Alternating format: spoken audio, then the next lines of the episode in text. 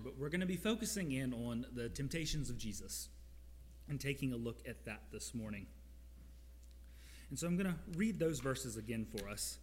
Then Jesus was led up by the Spirit into the wilderness to be tempted by the devil. After he had fasted 40 days and 40 nights, he was hungry. Then the tempter approached him and said, If you are the Son of God, tell these stones to become bread.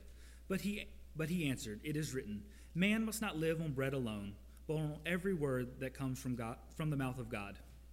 And then the devil took him to the holy city, had him stand on the pinnacle of the temple, and said to him, If you are the Son of God, throw yourself down, for it is written, He will give his angels orders concerning you, and they will support you with their hands, so that you will not strike your foot against a stone. Jesus told him, It is also written, Do not test the Lord your God. Again, the devil took him to a very high mountain and showed him all the kingdoms of the world and all their splendor. And he said to him, I will give you all these things if you will fall down and worship me. And then Jesus told him, Go away, Satan, for it is written, Worship the Lord your God and serve only him. And so, as we dive into this passage this morning and look at the temptations that Jesus faced, I find it interesting, verse 1 and where we start. We start with the Holy Spirit leading Jesus into the wilderness. You know, we see that right from the beginning that the Holy Spirit was involved in this moment. We've just come from Jesus' baptism, so we've seen the Holy, Holy Spirit descend like a dove on Jesus, and now that Spirit is leading him into the wilderness to fast for 40 days and 40 nights. And so we see that it was God who brought Jesus into the wilderness and brought him into this time of fasting we can see that God was in control in this moment. You know, God does not tempt, He does not tempt us. But He knows how Satan works, He knows the way He thinks. And so Jesus has now fasted for 40 days and 40 nights. This is a prime opportunity for Satan to step in and tempt him. And God knows this. God knows how Satan operates. And so He knows that Satan is going to try to get him in this moment. And so as we look at Jesus in this and his temptations, you know, we see that this falls in within God's plan. It is all a part of God's bigger plan here. You know, this is not just the work of Satan in this moment. God is still in control. He knows what's going to happen. And there's some reasons for this. There's some reasons that Jesus was led into the wilderness to be tempted. It's an important piece to his story and to the life of Jesus. And, you know, as we're going to look at in just a second, we're going to focus on these different temptations and see what each one entailed.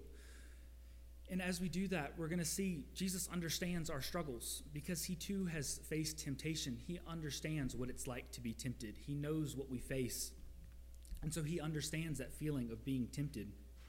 And to understand why Jesus is facing these temptations, we have to remember back to what Jesus' mission is. We have to remember why it is he came to this world in the first place.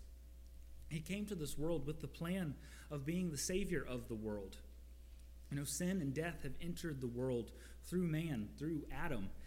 And only a man free of sin could be the Savior needed to end that, to end sin, to end death. And so Jesus has to be tempted to prove that he was that man, to prove that he is that Savior if he never faced any temptations, how can we say and prove that he was free from sin? He has to be tempted. He has to be given a chance to show that he is that Savior. Because, in theory, if Jesus had fallen to those temptations and sinned, then he wouldn't have been able to bear our sins at the cross. He would have instead be dying for his sins in that moment, just as we will die for our sins. We're not strong enough to overcome our sin. And so, had Jesus sinned in that moment, he would have had to die for his sins. And so that's why Jesus must face temptation. He must prove that he is worthy, prove that he is the Savior that is fit to die for all of our sins. And so, with that in mind, we dive in more specifically to the, to the temptations that Jesus faced. So, we see here the first test. It comes after Jesus has fasted for his 40 days and 40 nights. And we see him tempted here with self gratification. He's tempted to meet his needs in this moment on his own. And this 40 days and 40 nights, it sounds very familiar and similar if we think back to the Old Testament and the 40 years that the Israelites wandered through the desert. Right? And so we've actually got many parallels between this story of Jesus and his temptations and the temptations that the Israelites faced during their trials.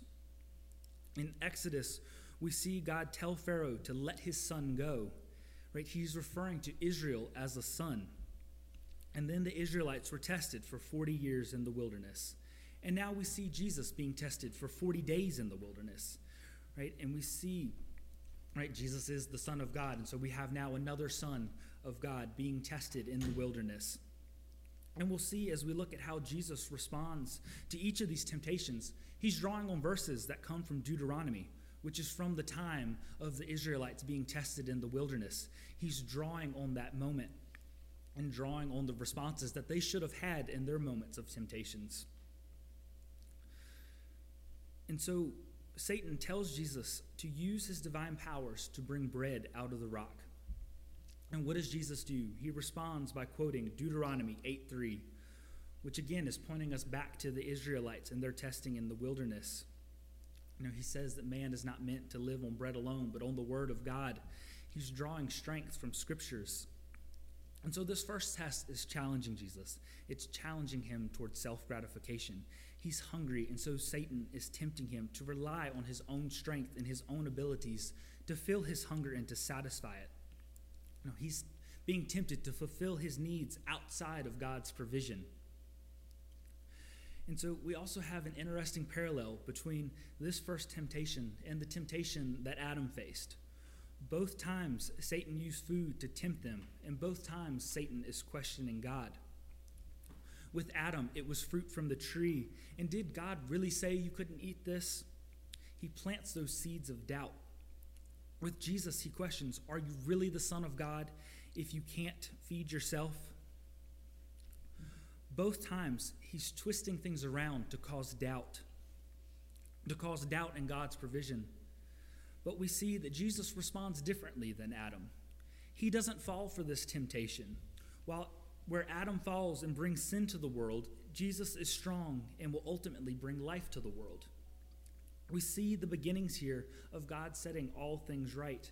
Jesus is a new man and will not succumb to the sin that the rest of humanity has fallen to. And we too are tempted by self gratification. We all have needs and desires, and those can be good desires and good needs, but we're tempted to fulfill those outside of God's provision, to look for ways to meet our needs ourselves instead of relying on God. You know, we're meant to turn to God for fulfillment in our life. We are meant to rely on His provision, yet we question it. We question His goodness. We question His provision.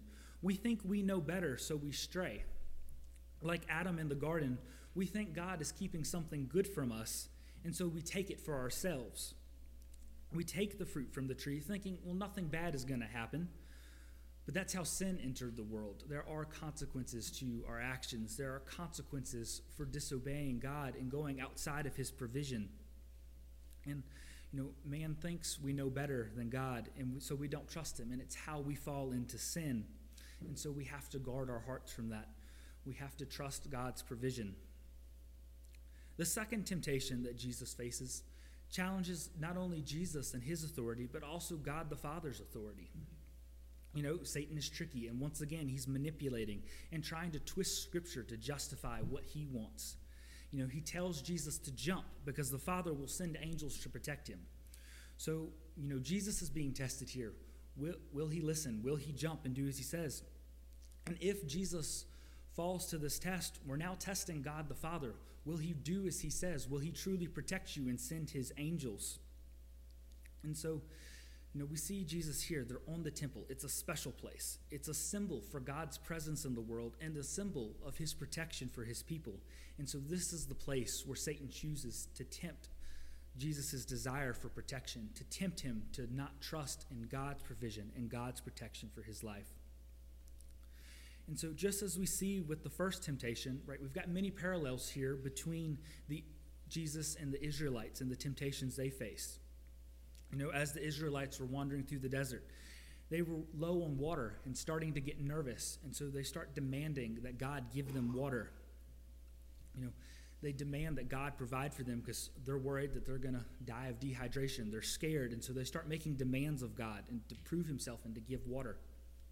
You know, they were beginning to question whether God was really this, with them. And if he was, why wasn't he providing for them? And so, in that moment, they failed to trust God. They failed to trust His protection and His presence with them. But God does protect them, as He always does, you know, and He did provide for their needs. He had Moses strike the rock, and water came out of it. And it was in response to the people crying out for water that God did this. And, but we see Jesus respond differently. He doesn't fall for these temptations, he doesn't question God and his ability to protect him we once again see Jesus draw on Deuteronomy for his response. And so he says, Do not test the Lord your God. This verse continues. It's not quoted here in Matthew, but in Deuteronomy it continues, as you tested him at Massah. And Massah was the place where Moses drew water from the rock. Know, Deuteronomy says that we're not to test God in the way that the Israelites did. The Israelites were wrong to demand water of God. They had failed to trust God in that moment. They had failed to trust that God would protect them, and that's not how they were meant to live. And so Jesus knows this. He knows he is not to question God. It is not our place to question God. But if we're honest with ourselves, we too fail to trust God's ability to protect us, and we fail to trust that He is with us in difficult moments. Right? We're, we're tempted to twist the promises of His Word to meet our preferences and to meet what we think we're tempted to thinking that he doesn't love us when he doesn't answer our prayers. Because if he loved us, then he would give us what we want. He would provide for us, is what we tell ourselves.